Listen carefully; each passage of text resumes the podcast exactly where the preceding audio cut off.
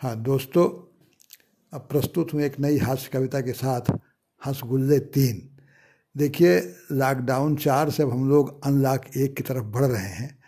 तो ये उम्मीद की जाती है कि अब जो रुके हुए शादी ब्याह संपन्न होंगे। लेकिन इस बदले माहौल में सब कुछ इतना आसान नहीं होगा और दिल्ली अभी भी दूर लगती है।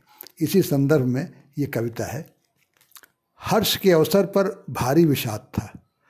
हर्ष के अवसर पर भारी विषाद था, हर कोई उदास था, मैं भी हताश था। त्याग कर विश्राम बन गए थे बड़े फूफा जी परशुराम। क्रोध से काँप रहे थे सूट केस उठाए, घर वापसी का ऐलान कर रहे थे। पिताजी मानो गठबंधन सरकार के मुखिया थे। पिताजी मानो गठबंधन सरकार के मुखिया थे, इस समय सबसे बड़े वही दुखिया थे। हर कोई उनकी टांग खींच रहा था, अपनी मनवाने के लिए धमकी दे रहा था मुझे समस्या का कोई हल नहीं सूझ रहा था।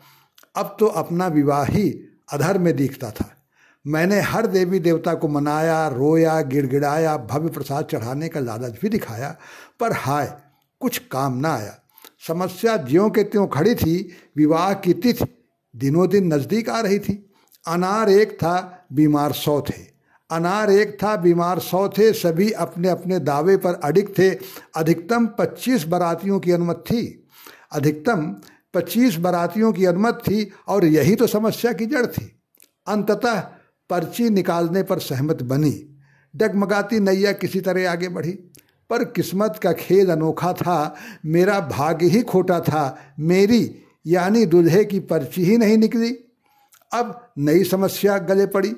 ऐसे में दोस्त ही दोस्त के काम आया। उसने अपनी पर्ची पर मुझे बारात भिजवाया। उसने अपनी पर्ची पर मुझे बारात भिजवाया। धन्यवाद।